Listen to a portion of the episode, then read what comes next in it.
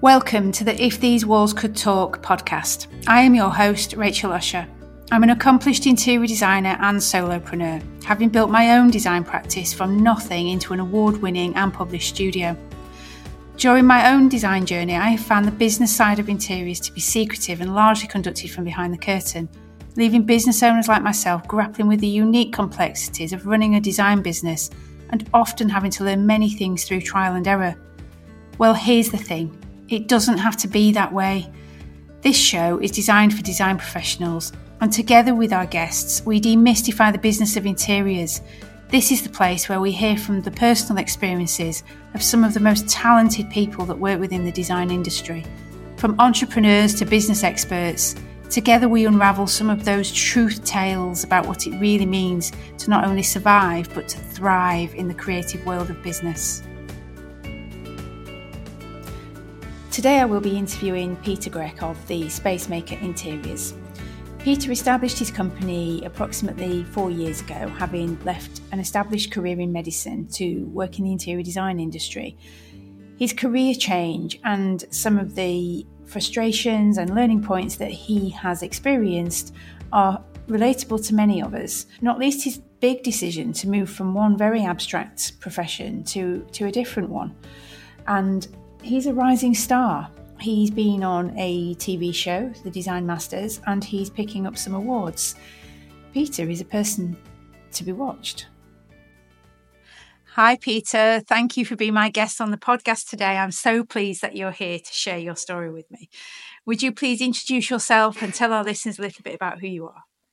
Uh, well, thank you very much, Rachel. Thank you for having me. It's a massive honor to be here. I have heard all your previous episodes, and it's very, very exciting. And you've had some amazing guests on, so I, I can only hope to uh, to reach any of those the lower echelons of you know, some of your amazing previous guests. Um, so, I, my name is Peter. I am the principal director of the Spacemaker Interiors. We are a boutique residential interior design company uh, based in Cheshire, in Altrincham, South Manchester, um, for anyone who doesn't know.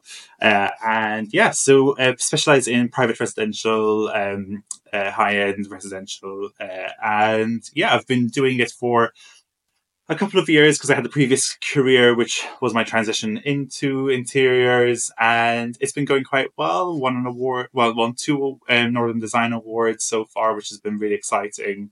Um, and yeah, it's been one hell of a ride so far. So, previous career, and you've come into interior design. Tell us where it all began. So I'm from Malta originally. So um, I grew up in Malta um, and I went to university there. When I was kind of picking at the age of like the young age of 13, I was deciding what special kind of like specialty A levels to take. Um, and um, I was quite lucky that I did quite well at school. And basically in Malta, there was kind of a kind of a notion that you, you know my parents were you know they're double professionals so they both um, have double degrees and they were very heavy on the academia so they were very insistent that i um, got a good degree from university so they narrowed down my options for me by encouraging me to either become a solicitor an architect a doctor or a um, or yeah. priest which is uh, the few options that were um, kind of like openly say it said to me because I obviously had done quite well at school. I was encouraged to kind of get a professional career, um, and at the time, my father actually is an architect, but I had one of those rebellious kind of teen years, so I did not want to become my father. So, um, because of that, I um, went in and did medicine actually. So I did my medical degree in Malta, and then I moved over to the UK to work as a doctor in the NHS. Okay, wow. So you were a doctor in the NHS. Uh, how long did you do that for?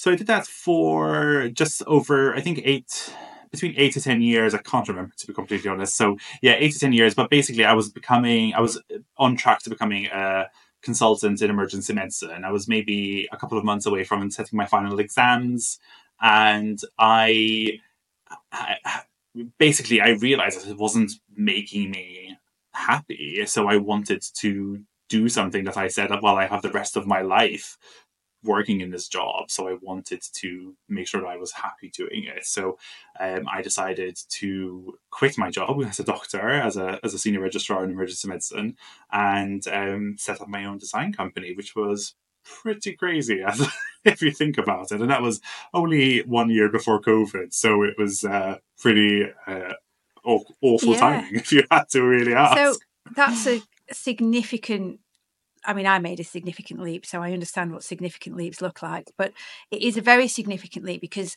um, a doctor in the NHS has really absolute job security and salary security. And then yeah. to leave something like that to really enter the unknown, um, that's that's really brave. Um, did you know what you were heading into? So I, so I had always kind of going back. I've always been obsessed with properties. Probably a slightly pathological obsession.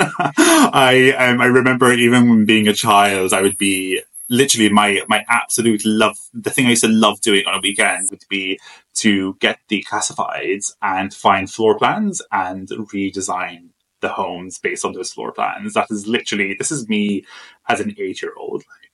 Like if there was someone who was obsessed with it, with the home, then that is me. Um, and it's always been an obsession of mine, and it's always been a love of mine, the love of home, and the love of making home, and nesting has always been very important to me. Um, so interiors has always been a priority in my brain, whether I was doing it professionally or not. It's always very important to me. Um, and I had done an associate diploma in interior design before I embarked on my medical degree um, as kind of like a tester, just to try and see whether or not it was truly a viable option for me. Back in the day, there wasn't really an interior design degree in Malta that was available, so I had to do mine via long distance. Um, so I did that, and um, and then the only other option would be for me to go into architecture in Malta, which, as I said before, because of my rebellious episode, I um, I hadn't done that. So it's kind of led to um, to yeah to me to me taking a different path entirely, um, but constantly hankering back to interior design, and then um, as many people say when they renovate their own home, it kind of kicks starts a fire in them again, and then they kind of say, "Well, I want to do this for other people." Um, and while obviously I was helping people in my normal job, well, if you call being a doctor normal, but anyway, let's let's pretend it's a normal job. Um, and um, but I wanted to do it with interiors because it was still a passion of mine and still is. So um, yeah, so then I kind of I decided to throw myself into interior design because obviously I had the education side of it from a from a kind of what is design, what is concept, what is color, what is hue, what is you know how do you balance light, etc., etc. Um, but as you said, no kind of like true kind of experience working in the interior design field other than obviously having done the course. So it's very, very different. And obviously the steepest learning curve um, ever. But obviously I've done already, had already done a very steep learning curve because when you learn medicine and then you go to work on the wards, it's again the steepest learning curve of your life. So I wasn't afraid of steep learning curves. And yes, it's a very brave thing to do, but in my mind, it was actually quite simple because, to be completely frank, medicine was making me quite sad. It was really, I was not happy there. Um, and it was a decision where you either stick with something that you know, but you know you're not happy there, or you choose to do something to change that situation. So I chose to change that situation. And I knew that I had this passion for interior. So for me, it was a very natural and obvious thing for me to do because I was just so in love with it. So I wanted to do that and explore that. And I had, as you said, there was a big risk of going from a secure job to a, you know, the unknown effectively. Um, but luckily, um, you know, I had the luxury of still being able to work ad hoc as a doctor for maybe a day a week um, if I needed to financially. And also, I was very, very lucky that my partner was able to support me in that stead until I was able to get enough work so that I was busy enough to, to kind of stabilize myself, which obviously takes, you know, a long time. Um, and yeah, um, you know, it's, it's a, it's a, I was in a very lucky position to be able to yeah. do that. So I appreciate that mm. and I'm thankful for that. So you left medicine just before COVID. And then obviously COVID put a spotlight on medicine. and it, Yeah. in many um, circumstances, it was actually asking for doctors to come back, retired doctors and people that had left. Yeah. Did you do any of that? How did you feel about it at that time? It's a very very conflicting Mm. very very conflicting. Um obviously i was in emergency medicine which is obviously at the forefront um of where all of that work was going on. Um and it was very difficult. I mean so i had i had by that point i had already uh, resigned my job. It was a couple of years uh, that i had already resigned by. Um so I was doing shifts just in urgent care centres um, at the time when it had literally just started, um, and my skill set had already lost practice, so I wasn't skilled enough to be able to deal with the major resuscitation situations that I was able to do quite proficiently before. Um, so actually, from a from a psychological point of view, I was just like, well, I'm not skilled enough to do that anymore. So therefore, it isn't. It is no longer my responsibility. It's actually, I'd be hindering if I was in that situation. And then on the second point, I was obviously incredibly nervous personally because I know that that's where people were getting the sickest. Like not only the poor patients getting the sickest, but also even medical staff were getting sickest because we, the medical staff, didn't have the right. But no one had the knowledge of what it was, how to protect against it, you know, all of this. Um, and it was a very, it was a very scary, scary time. But I also felt relieved that because that was another thing. Obviously, when you're in medicine, the the magnitude of the seriousness of what you're doing is um, can weigh very very heavy on you. And and to me, I was just like I, I did not want that responsibility anymore. It was something I was I had done. I had done very well. I had done some amazing things for amazing people, and amazing patients, um, and been there in their most vulnerable and their most horrendous and I had supported them through that, but I felt like I had done that, if that made sense. I felt like I was ready. And I, and even though it's really difficult, and I've had very awkward conversations with other people who said, well, you should go back, you have to go back. And I'm just like, well, you can go to university, you can study medicine, and you can do it if you really wanted to.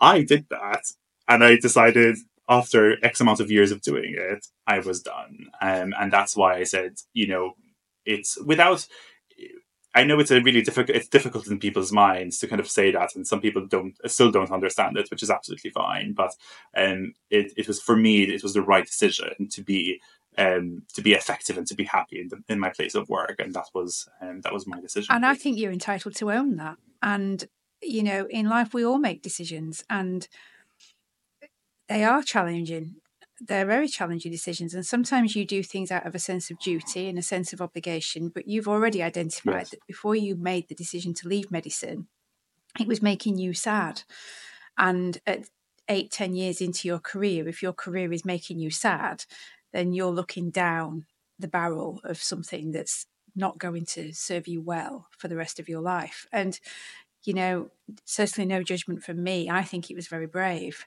um, I know when I changed career, I felt like I'd been pushed off the edge of a cliff without a parachute. Um, so I understand that sense of um, free falling and fear and re-establishing yourself, really. Um, so you know, well done you, really, for for making a career choice and no judgment whatsoever. COVID happened; it didn't happen because you left medicine. So of course not no. you know? and it's it's it's one of those things where um i i mean even to this day i still have conversations with doctors who are struggling with their love for medicine because obviously when you go into medicine at a very very young age you the what what it's like at the end of it but it's like when you're working in hospitals or doing the job it's it's it's worlds apart it's probably the same for I would say 90% of work, really. If you, when you suddenly become an architect, actually the architecture is different. And it's the same with interior design. When you go to the design school, actually being an interior designer and running your own business is completely different. So actually, you know, you can only tell when you're in the space doing the actual work what it's like and what that makes you feel like. And I think that's, um, and I think it, it's, you know, I, as I said, I have conversations with doctors nowadays about their struggle and their kind of like, they're falling out of love with the profession and kind of like you know the decisions Mm. that they want to take and i basically it all comes down to um yes of course there's morals and there's what things people should do and what people shouldn't do but you know, most of the doctors have already done more than anyone else has ever done in Yeah. their life. So actually, what they need to decide on is what is going to fulfill Yeah. them for the rest of their life. Because, you know, we I've had colleagues of mine, I've had friends of mine who have continued on the path and are miserable and have done things which are horrendous. And you know, it's that that's not a way to live. That's not a way to to to live your life. So you should definitely focus on see- seeking the joy, seeking you know, and being happy with what you're doing. And I'm not saying that there aren't days where in interior design it's not stressful. I mean, We'll I would say, oh, mer- yeah, exactly. Um, but it's um, it's it's it's a different it's a different level. It's something where I'm more in control of it, and there's um, and and there there are things which um which Mm. balance out for me at this point. But again, I also stress that we are not trees. We can move True. around. If someone decides to stop their design business because it's too Mhm. stressful, that's also Yeah. fine as well. Like there's no such thing as um you know, one of your previous podcasts, uh, people actually said something about how failure is sometimes seen as a dirty word, Mm. but actually is just an opportunity. And I found that so useful and not like so kind of, well, uh, relatable because I was just like, I completely agree. So, Mm. so many people think that, well, you know, admitting that you're you're moving on from Yeah. something is is kind of like a, a dirty Mm. word or kind of like or it's like a, it's it's a sad thing that you've left whatever profession or whatever you've done before but actually it's about moving on learning from it moving on to better and, and other things and that's absolutely fine And I think when that happens, and the guest you're talking about is Laurie, Laurie Bolon from um, Porter. Uh, I think when that happens, um, you approach that new opportunity through a different lens because you're shaped by your experiences and the experience that you've defined as a failure or whatever that might be um, makes you who you are today. And you know, I have this conversation um, quite often that you know we're all we're all products of the journey aren't we, of what we've seen in life. And I know it's shaped me. Um, you know, I spent 20 years as a police officer. That's definitely shaped me. Um, and I sometimes apologise for that because of the fact that I'm a little bit direct and I'm a bit black and white about things. Um, I, lo- I lack the softer skills at times. And I know that about myself, but at least I know why. And I use the stronger side, my strategics and my my um, my ability to analyze risk. I use that as you know my strengths. So you you have to adapt and and take the best of what you have um, and move forward with it. So you you came into the industry and you spoke about when you went into medicine, it wasn't quite what you thought it was when you were young. Talk to me about interior design. Is it what you thought? oh my god, we can talk about this for ages. Um, I think so. Interior design is, to a certain degree, yes, it is what I thought it was going to be, but there's a it's it's so much bigger and more complicated than most people think it is. Even I would say. Um, even some some of our clients yeah. don't, still don't Mm. realize how complicated this is, and only once they embark on a project with us do they realize, holy moly, this is really complicated. I mean, I have have clients who are doctors who know I was a doctor, who we have a conversation of. So, which is more complicated, interior design or medicine, and or emergency medicine particularly? And I'm just like, well, at least in emergency medicine, there's a protocol that, that's you know it's tried and tested and uh, peer reviewed. Whereas in the med- interior design, it is a bit of a free fall for you know to certain degrees, and it is um, it is very different. So obviously, I think there's a lot of interior design which is very glamorized in the media. Um, obviously, because we have amazing Mm. output, we have beautiful, beautiful homes and beautiful rooms and spaces that we um, design. Um, but what that doesn't show is the huge amount of legwork that goes on behind the scenes um, the negotiations, the communication, the tactics, the and I say tactics not in a like not in a snide way, but more Mm. just like in a you have to try and bring people on board to your vision and work towards it um, and and negotiate around that. So it's it's so um, there's so much that goes into a project, um, literally blood, sweat, and tears, and um, it's you know and we do it for the benefit of our Mm. clients. Like it's you know there is a small bit of it which is our ego, i.e., we want it to look good for ourselves as well, because we're obviously very proud of our work. But at the end of the day, it's the benefit mm. of the hmm. client because they get to go home to that space day and night and be able to enjoy it. And you know, um, it's that is that is probably you know the most the most important thing. And I think that as I said in the media, it's it's very glamorized, and you know, I had such a cringe moment the other day where I saw um, like a, uh, like a video on social media about um, interior influencers, and they were just stroking a cushion yeah. and pushing a curtain away, and I'm just like, honestly, you have no yeah. idea. Like, I mean, yes, it's beautiful to stroke a beautiful cushion, but the, at the by the point that we're stroking beautiful cushions, we've already had 54 breakdowns over tile issue, tap hardware not being right, like so many. I can give you a, a, list as long as my arm of the deficiencies that we've had to deal with to get to that point, and I feel like you know there's there's a bit of a, a disconnect between what real interior designers do and how it's portrayed mm. in the mm. media. Yeah, and I would agree. Um, TV programs like HG, well, TV channels like HGTV, I I love because I, I, go to the states a lot and I can completely indulge in that because we don't have it here. Um, but I know that it's all about you know what can be done in 25 minutes, um, and it isn't real. And I use the analogy of a, a cushion has five moving parts. That's five orders. That's lots of exp- and it's a cushion. And then you you multiply yeah. that by what's in a room, and then by what's in a house, and before you know it, this is an enormous task just for, for so many elements to be bespoke. Um, but while we're on media, you know where this oh, is going, don't you? Here we go. I know where this is going. lay it on me. Lay it on me. So, come on. Come Peter on. first came to my attention as one of the contestants on Design Masters. Talk me yeah. through it.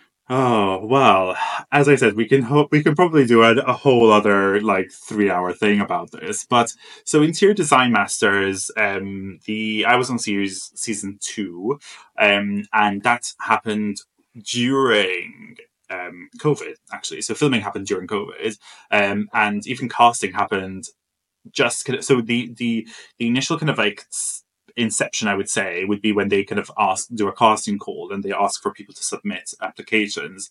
And that was in the beginning phases of my Studio. So I thought it would be a really good way of getting my name out there. It's kind of like a mm. PR situation. Um, and and also challenging myself because I always knew that my, my main focus was going to be um, residential. Um, but because the principal focus of that show was to do commercial work. So I thought, well, it could be a really interesting opportunity for me to challenge myself a little bit to do some more commercial work, which is not where my brain normally flexes to. Um, here I was thinking it was more of an educational opportunity, kind of like you get to have actual conversations with um, other designers um, and and the likes of. Uh, but it was a very different experience, and obviously everyone has their own experience. But I can only speak to my truth and my my experience there. Um, but yeah, it was um, literally, I would say, from from day dot, really, from the first um, project or from the first episode or, or whatever you had to do, it's um, it's very very evident that um, this isn't real interior design. It's kind of you know they give you a brief which is very very loose, which is kind of there's not you can't really have a conversation with anyone about it. It's just a written down. Right.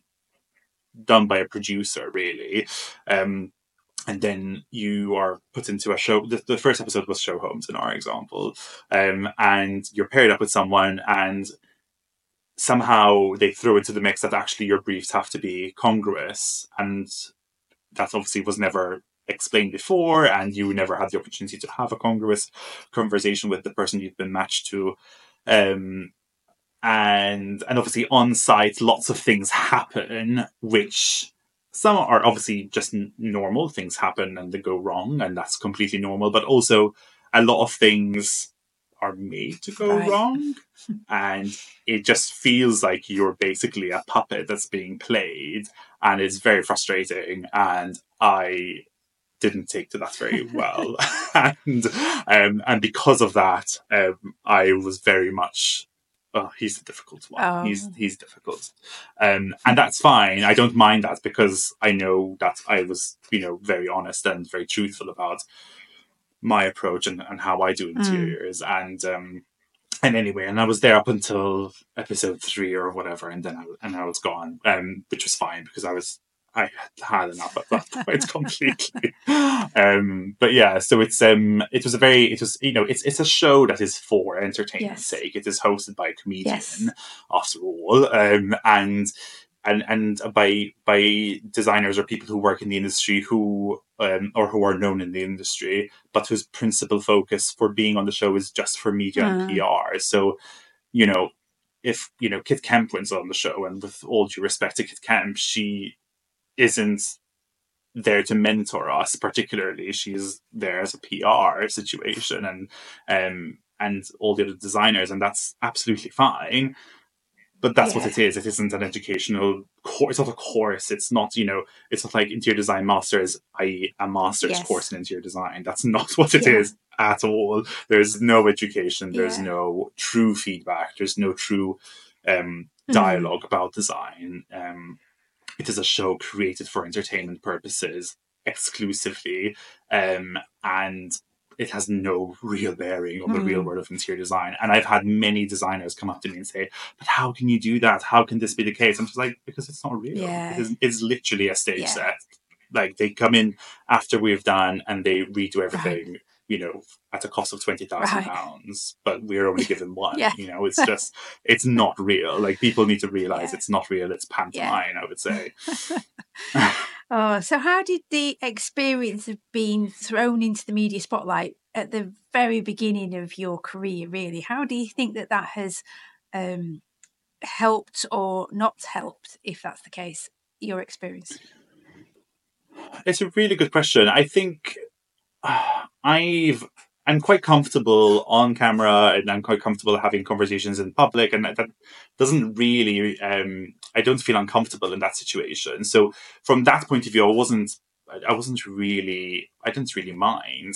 Um, I very quickly realized that my intention was different to a lot of other people's intention for being on the show. There's a lot of people that go on these kinds of shows, not necessarily only interior design masters, but lots of other shows, for the intention to become famous, to become a, a celebrity of some sorts.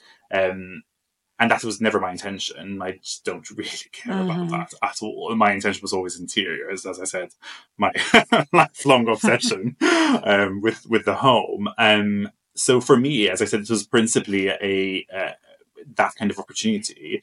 Um, it didn't. I wouldn't say specifically it has changed how I am as a person. It's only, I guess, the only thing it's done is made it very, very clear that that is not the kind of design I do. Like that is, I do not work on a, you know, on a one week turnaround. I do not work with a one thousand pound budget. It's Really? just, it's just, yeah. Well, you know, it's just, you know, it's, um, and it's just, I just, I, and it's made me very kind of like strong in Yeah. that I know what I want Yeah. to deliver to my clients, and I can express that to my clients very clearly, and hopefully they also Yeah. want that. If they don't want that and they do want the one week turnaround, then they can find whoever does Yeah. want to do that. I mean, there will be people that do do it, which is, you know, which is, which, uh, Well, yeah. well, you know, it's it's it's just one of those things. They if they can choose to do what they want to do, but it's it's not what I want to do, and it's not the offering that I want to give my clients. Um, so yeah, it's a very different It's- world, and yeah, So,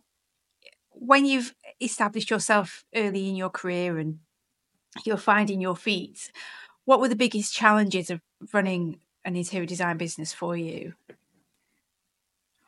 for me, I guess the as I said, because I didn't have experience um, of working with another studio or with um, kind of working with others in that in that field, my main um, concern was learning on my Mm. feet, running literally running a project and and learning the things because as you know. It's all about what you Yes. don't know, and actually, because what you know Yeah. is fine, and you having great taste and you having you making great selections is is fine. That's not that's not where the issues are going to be. The issues are going to be in all the things that you don't Mhm. know, i.e., what other people are going to do on site, what clients are going to hold you responsible for, um, what are the things that you need to look out for, and what things you need to mitigate for, and what you, you know, all of these things. So learning that as I went along was, you know, I would say every project was a, a massive like, mm. oh my hmm. god, there's a whole list of things which I should have mm. done hmm. better or should do better next um, on the next project to make sure that the client experience is better, to make sure that the outcome was better for the clients, to make sure that you know this situation didn't happen again or that situation doesn't happen again, and that is the you know that is what's really really tricky. Whereas if I had, I guess, observed someone yeah. else, then it would have been clear why those situations um, they would have already you know they've learned that of someone yeah. else so it's kind of like you you learn by osmosis because i didn't have that i kind of had to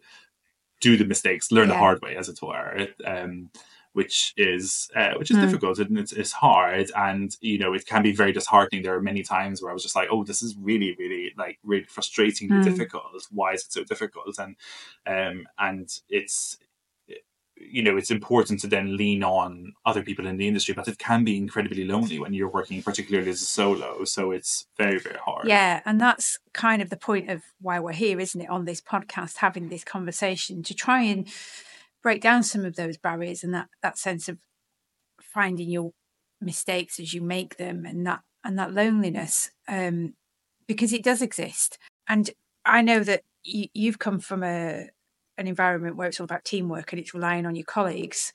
That's exactly the same kind of environment that I came from, where everybody has to have your back, and then suddenly you're you're on your own and you don't have anybody having your back, and you actually don't even have anybody to pick up the phone and ask. Um, how have you how have you observed the isolation that exists in some parts of the industry? it's really really difficult because I think um, I was a completely I hundred percent agree with you by the way on this issue. I think it's so important to have mm. community mm. and to have that as you said, that someone that you can just mm. call and just be like, "This is the situation mm. I'm facing," etc., etc. Like because you know, even if you have employees or even if you have um, someone else that you can trust that you can speak to who's maybe your partner or someone they're not within the yeah. industry so they're, they're they're not experienced in the same way um so i think i'm quite lucky that in the northwest um where I'm based, there's a um, a really nice social group. Like there's a group of interior designers who we kind of all work kind of um, across the northwest. We're all kind of very friendly mm. with each other, but we're not um, we're not necessarily in direct competition with each other, although I'm sure there are um, clients who see us at the yes. same time, which is absolutely fine. Um, because I believe there's space for mm. everyone in the industry. Um, but um, there is there is a bit of a, a bit of a, a, a friendliness. So therefore, we have a WhatsApp group where we um, kind of randomly send messages and kind of like even if it's just a, a simple meme, you know, just like yeah. a little joke about you know whatever, just a bit of, and it just means that those lines of communication are open and therefore if someone does want to speak about something obviously it's still difficult when if something happens it's always difficult to talk about it openly in a group situation or uh, because it's always a bit of a it's like it can be construed as slightly embarrassing maybe um that like oh this problem has happened to me and i feel embarrassed that it's mm. happened to me um but that's how we all yeah. learn. And I've learned from other people sharing their stories and me being like, oh my yeah. God, that's like a major learning yeah. point for me as well, even though I've not had that situation happen to me, but it's really, really helpful and really, really useful. And was it's may whilst it may have been difficult and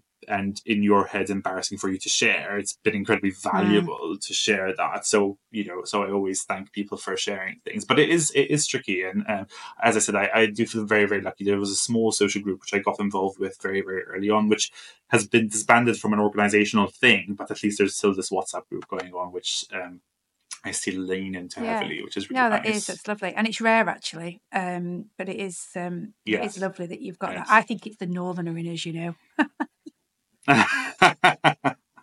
yeah, I think I mean definitely from my other design colleagues who are based down south in terms of in London, the counties, and um, and in the Midlands, they don't really have that, and particularly when you're a solopreneur, it can be, or you're solo in your studio, it can be incredibly isolating to not mm. have anyone to have those yeah. conversations with. Um, and or even refer i mean i've referred work to some other colleagues now because i'm just like you know i don't have the capacity for this project can i yeah. refer to you does anyone have the, the, the the space for this can someone else take it and um and it, it just helps yeah you know it, it just helps having that and i think the more open people are the better it yeah. is because the, there's nothing that's there's nothing that's against other people. I mean, there's there, there should be a complete and true openness about it. But I think you know you're as you've rightly said there is a lot of um guardedness mm. i think about about interiors which is just um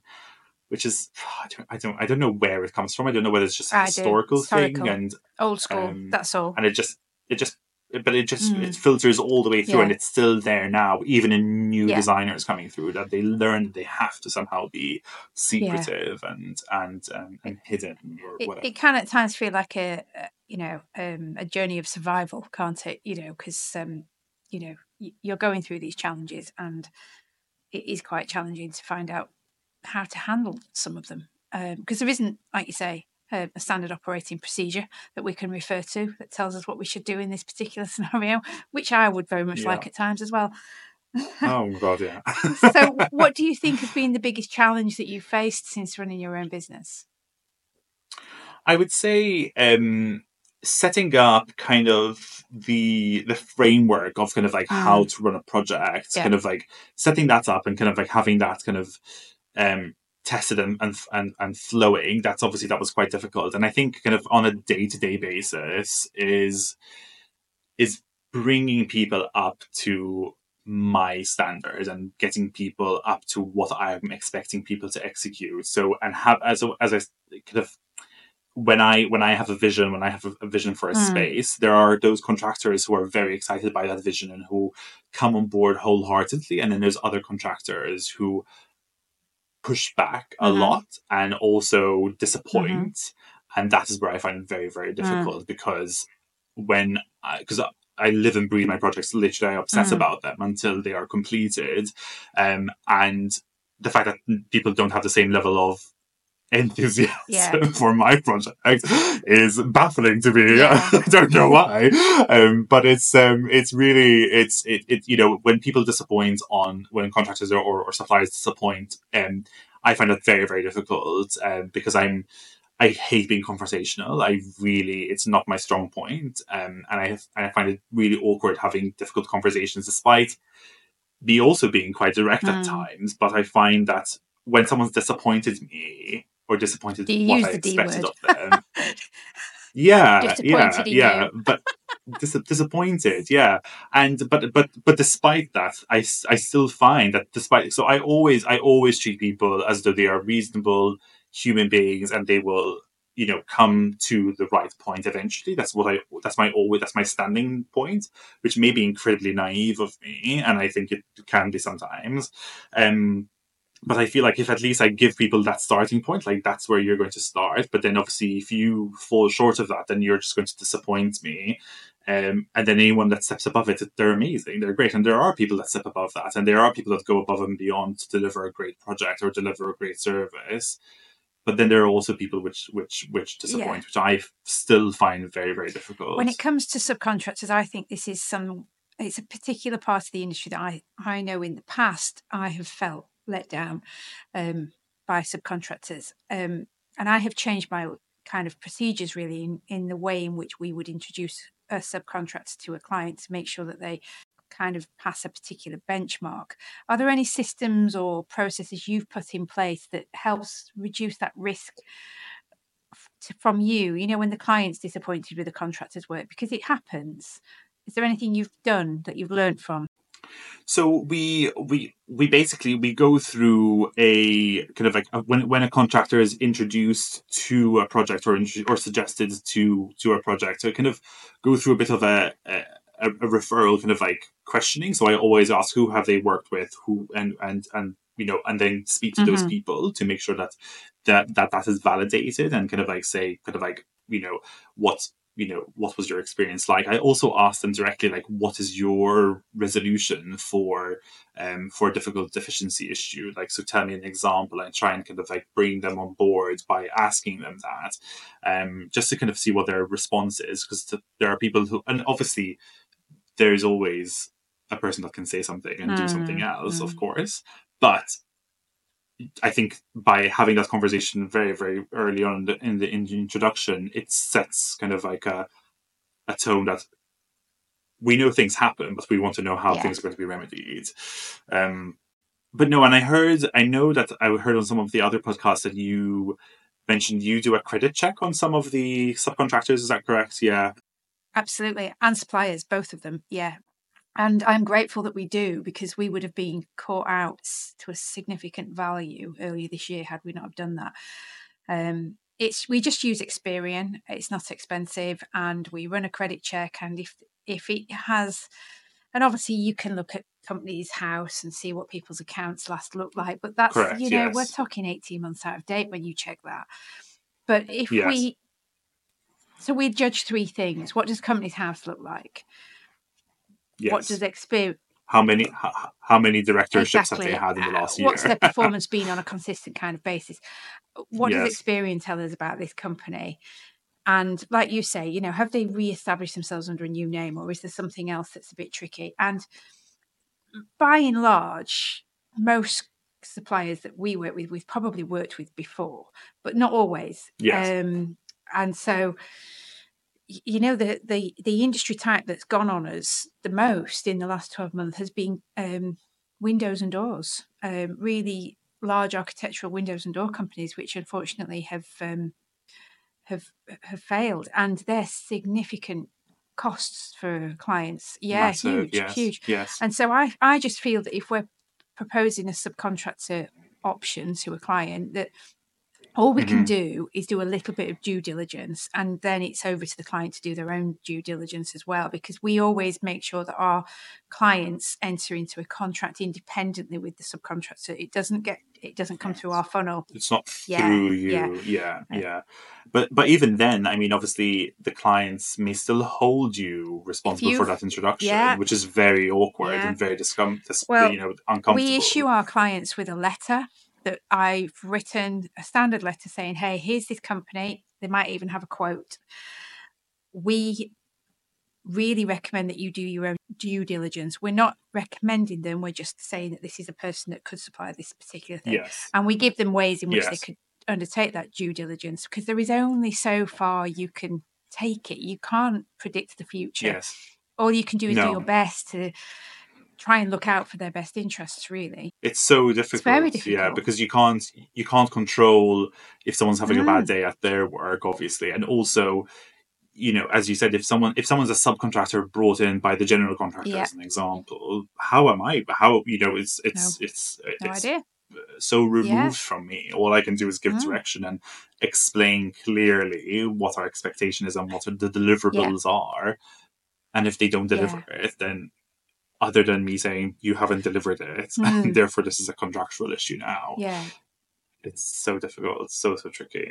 One of the things that we introduced a few years ago is that if we were going to reach out to a subcontractor on behalf of a client just to say there's this project. Would you like to tender or quote for it? Before we go any further we issue them with a kind of standards document explaining that if you do work kind of on one of our projects for this client these are the things that we're going to be expecting. And it is really just about owning your own problems, snagging your own work, quality, respect of our clients' homes, no photographs, you know, no swearing, don't leave your dirty food containers on site, just basics really.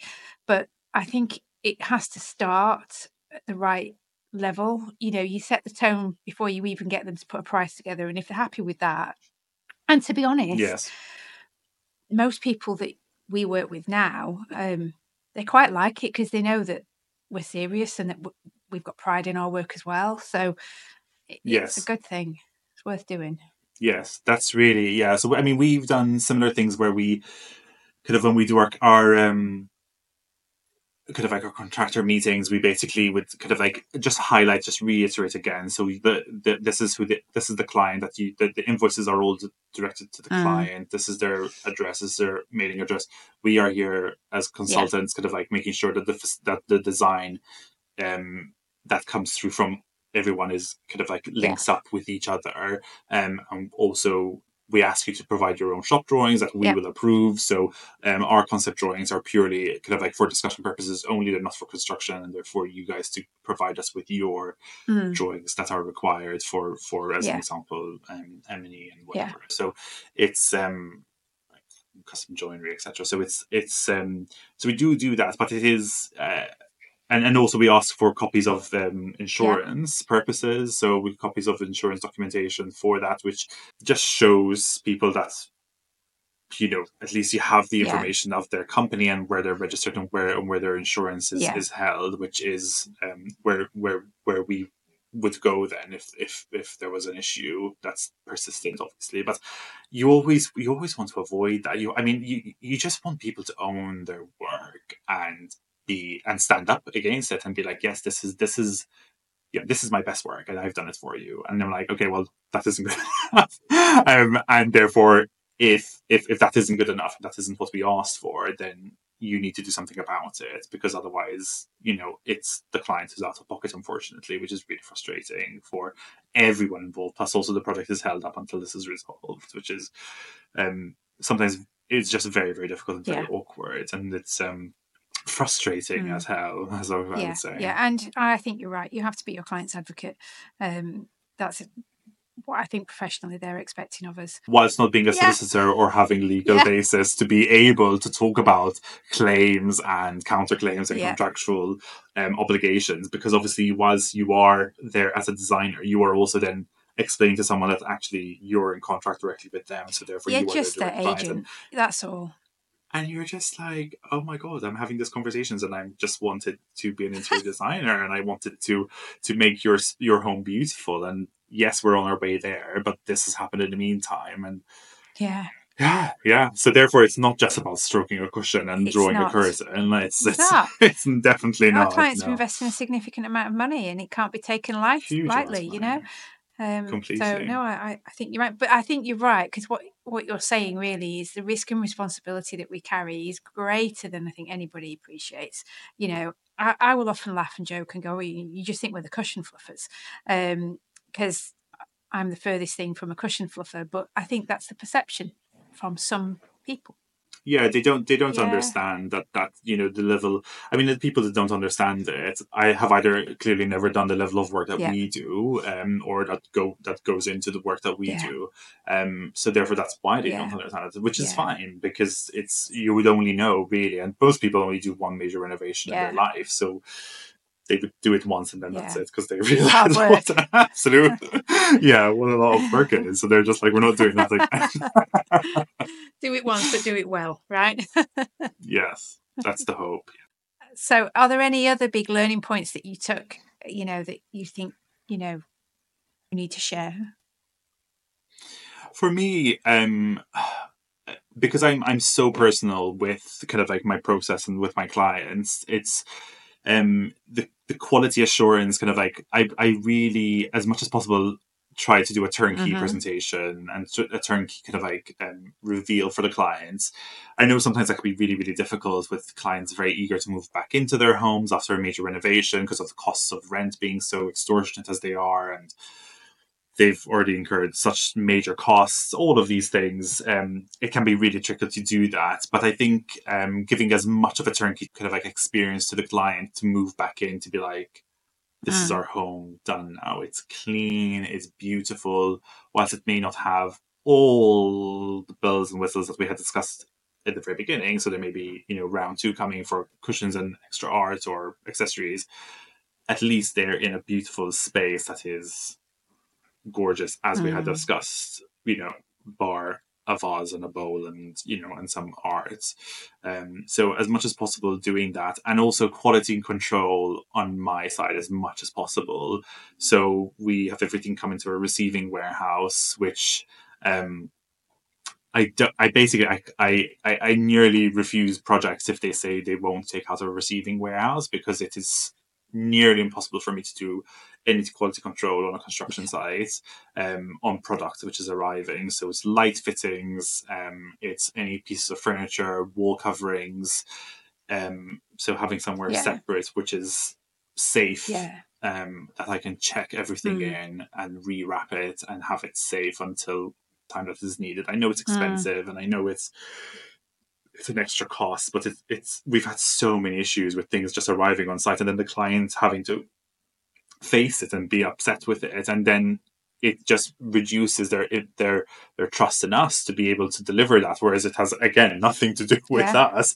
We're not the ones that put that faulty product in that box and shipped it, but all we can do is check it and try and mitigate it and control that away from the client so they don't have to deal with that. I would agree with that. And we're fortunate that we can receive some stock here at our studio. So that helps a little bit. We Yeah. don't have to traipse across to anywhere else. Um, but I would also agree that w- we've had a situation whereby a client wanted to receive um, items because they had lots of storage facilities. And we was reluctant and we went through the process of, it, as of explaining that you know they have to be opened and checked when you receive it. It has to be because we can't deal with problems three six months later No, and definitely lo not. and behold, three, six months Well, later, the client didn't open Yeah, something yeah. and then they open it and go, that's Yeah. not the colour I ordered. And we were like, well, it was made bespoke for you in Italy and you've had it six months. So it's going to be really hard. yeah, yeah, yeah, yeah. So it is hard Totally. to manage that when your client is trying to save a little bit of money and that's not unreasonable.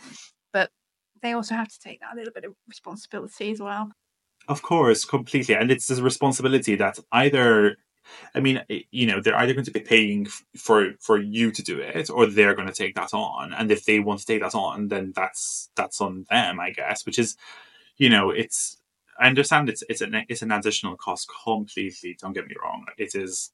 Eh, it's already a very expensive process to go through. Then to add on this additional rentals of the unit, that's just literally having stock sit in it basically because nothing's happening but it's there then we know we have it. Because the, the you know as well as um, other interior designers will know you specify something and unless you purchase it at that moment it may go completely out of stock and you have no idea when it's coming back into stock. Or if it's a custom item you need to order it with enough lead time to allow for them to process and to do it and for you to receive it and check it properly. Um, so it's it's something which it it may seem frivolous to have this space which is just holding things, but it's Mm. really valuable. Obviously, if you have space in your studio, which is fantastic, um, then that's obviously a great great base for that to sit. Um, but if not, then it needs to go Mm. somewhere, and the construction site is definitely Yeah, not a safe space for you know expensive pieces of Mm. furniture, lighting to be Mm. held unless it's totally and hundred percent Yeah, secure. Yeah, completely. So um, let's think about the um, the big three, shall we? Um, Oh, so this is going to be an interesting one. I can't wait to hear what you say. All right. What would you have told your younger self? Oh my god. Um, And you knew it was coming, and so you must have an answer. It's I've so I've heard you ask every single person on the podcast. I knew it was coming. And despite and yeah, so I think in all honesty, I think I would have and this probably relates to my journey, my career journey, principally. I would probably just tell myself, stop listening to what other people's Mm. expectations of you are. Listen to yourself, listen to your heart, listen to your inside. What is that saying? and try and follow that. Now, without necessarily having your head in the sky, because it's obviously quite difficult when you're younger, where your head is principally either in the sky or, or elsewhere. Um, it's it's we, so many people are constantly preoccupied by other people's perception of them, and I think we could just do a lot more by not caring as much about what other people Yeah. think and really listen to ourselves and listen to what we want to achieve in our life, in our goals, in our career.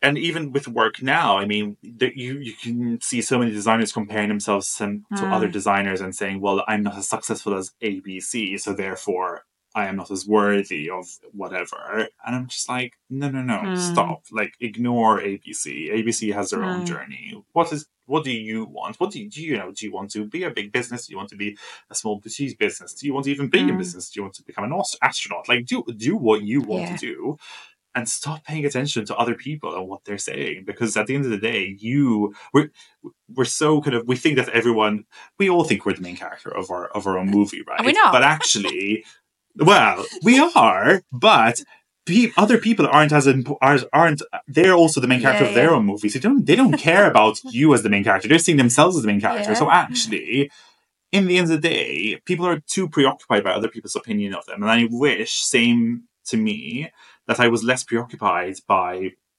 the whole kind of like, oh, well, you became a doctor now. You must continue to become a doctor. You must continue in this path, regardless of how miserable it makes you. And I wish I was just like, you know what? Yeah. No. Like, and I, and even before that, I wish I was just like, well, yeah, my father's an architect, but I can do my Ah. own thing within that same industry and be completely separate. I mean, he does very technical water consultancy, so it's very, very far removed from what I do. So it's I don't know why, but I was just like, it has to be it can't, be the same. So it's it's you know I, I think I think people just need to. And I wish I could have told myself like, don't take it too seriously and just listen to what your what your inside is saying and, and follow Mm, that. I like that. And you know, I think social media, you know, I have a love hate relationship with social media. It's, Ah. it- ah, honestly, we can't live without it because it's our shop window, but it's all BS, isn't it? All of it. Yeah, I mean, I would say it is a shop Yeah. window, but it's also not a shop window because it shows. Because even, I mean, we're we're equally bad with the representation of Yeah. our industry if all we show is beautifully finished rooms, and it's impossible. I mean, particularly for me, it's impossible. I only do a handful of projects per year, so it's impossible for me to have constantly fresh, new. Gorgeously photographed content. It's impossible. Like I have to drip feed my Instagram, my, my one photo shoot per annum throughout the whole year, and then throw back to my previous projects. Of course, because it's impossible to have that massive volume Yeah. of work that is all Instagram worthy or photo worthy. Um, but uh, you know, I do show a lot of the behind the scenes Mm. in terms of incredibly dusty building sites, which is where I basically Yeah. live twenty percent of you know my life at least. Um, and and that is what being an interior designer is. I mean, I wish I could show you my my you know I could show Instagram my desk and how messy that is. Uh, I could wish I could show them like the number of spreadsheets and tabs I have open because that's the reality of it. You know, the number of emails I have you know coming into my inbox and who I need to respond and the awkward conversation. I mean, if, if can you imagine if our awkward mm-hmm. conversations and like our difficult conversations were on Instagram Live, things would be a lot you know, more I think, different. I think, you'd get we- a lot of clicks. I've got to be honest. but do you know what I mean? It's it's that is the reality of the of the day to day that an interior designer has to do. It's you know, and and yes, you can put it in a really cool reel and put some really fun music behind it and make it seem really glamorous, as though you're you know a skinny white woman walking around a a beautiful twenty million pound home. But in reality, it is you're walking around a dusty construction site. You're talking to people to to try and get them on board to deliver what you want them to do. And um, whilst it might may may or may not be what they want to do, um, and also you're dealing with loads of deficiencies Yeah. constantly from people willingly or unwillingly, you know, messing Yeah, up. yeah, yeah. Oh, I yeah. You made me laugh there. That's funny. Oh, it's true. It's absolutely true. You know, my social media feed is the same. It's all the pretty stuff. Um, and yeah, it's it's hard work. It's a full time job feeding it. Yeah. Oh my god, it is. It really is. Which is why I've I've I have taken a step back from it because it was it was getting too much. And I, I guess I mean I don't have a, a ginormous following. Obviously, it went up with the show, but that's it's pretty much plateaued and has kind of died a bit of a death, which is fine. Um, because I never really had a great amount of traction via social media. Um, and I found that the people that found me exclusively through social media weren't necessarily always always the right fit for my projects and the kind of scale of, of projects I want to take on and the budget that I want to take on because um, my focus is a very specific cohort of the population and whilst they are on social media they're not necessarily always looking for an interior designer via social media and they would most likely go via referral or via the architect or via um, another, you know, they, they vet you on many platforms. Social media is one of them, so it needs to be alive, but doesn't necessarily need, need to be your only focus. I would say so. Um, and I think social media, as I said, it, it does perpetuate this this this glamorized view of interior design, which you know to a client may be fine, but in reality, when you are stood in a construction site with your client and it's dusty and it's not that glamorous, yeah, you know, beautiful shot with the beautiful white flowy curtains, you know yeah. that's the reality that's the situation that yeah. you're going to be in and that's the, the situation that you yeah. need to manage with your clients so therefore you know they need to know that it is it takes you know it takes a lot it of does. broken eggs to make it, that, that big omelette so um I'm going to skip the next question because you've covered it. Which oh, is, have I? Sorry. no, it, which is your greatest lesson. I think you've kind of covered that. But really, what's next for you? So I'm so I'm a solo I'm a solo in a in a one man band. I have a couple of freelancers that help me with my with my um, with some technical drawings that I require when I can't do because I do principally focus on full homes. I want that to be my focus moving forward. I feel like I have more to give to those kind of mm. projects rather than the single yeah. room, individual yeah. room projects. And I, to be honest, I find individual room projects just as hard, yeah, as stressful, yeah, just as hard. yeah. Um, but without necessarily as as as fun uh, a reveal yeah, at the yeah. end or even even even the journey of designing a single room sometimes can feel a little bit a silo within a whole yeah. house so i prefer to do a full home if, if possible so i think that is my focus moving forward focusing more on on full home renovations and and um, uh, and that level of work really um, ideally obviously we all want to have I, I don't want to use the term better clients. and We all want to have clients who we are able to express mm. our creativity yeah. with better. That is what I yeah. mean to say. That's what I mean to say. So I'm really, I feel like I'm really, really lucky that I, I've had some amazing clients recently who have really trusted my vision and have kind of given me the reins of their projects and have been able to execute the project to to to within an inch of my vision, which has been fantastic. So I really liked having that opportunity, and I wish to continue having that opportunity, um, as opposed to having clients necessarily dictate to me what their vision is without it necessarily being hundred percent of a fit. yeah, me. no, I think that's important because having a vision that you can align with it actually means that you're meeting their expectations and that you're going to delight them. Whereas sometimes if if you're not that type of designer and you don't understand that particular look and aesthetic, you'll spend you'll spend more time on it, hours and hours and hours more time, and you will probably underwhelm yeah. them. So it's, it's yeah, you need, you need it needs to be the right mm. fit. So it's about making sure keeping on focusing on clients who have the right fit, energy, and um, and stylistically, and also just focusing on full hmm. homes, which is which is my my principal um, kind of focus.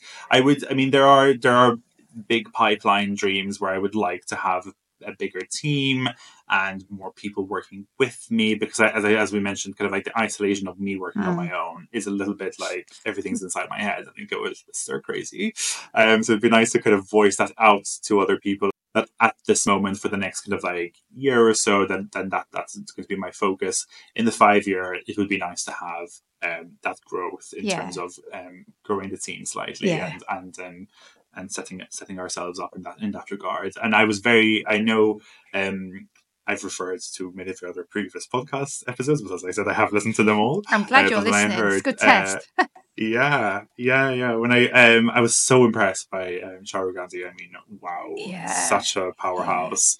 Yeah. Um, and her five year plan, which she executed in three. I'm like, whoa, go! I, I mean so so I mean I've literally sent it to everyone I know. like, you have to listen to this episode. She is amazing. She's such a dynamite. Well, I'm glad you're sharing. but the, her five year plan is it's it's kind of people's lifetime career plan. Um, completely, completely. Yeah, yeah. And I think it um, just goes to show that sometimes people are, they just think big and that's it. But I, would also like to say, because I think this is really important for people listening, being small has its advantages. You know, you're agile, you have less stress of meeting payroll.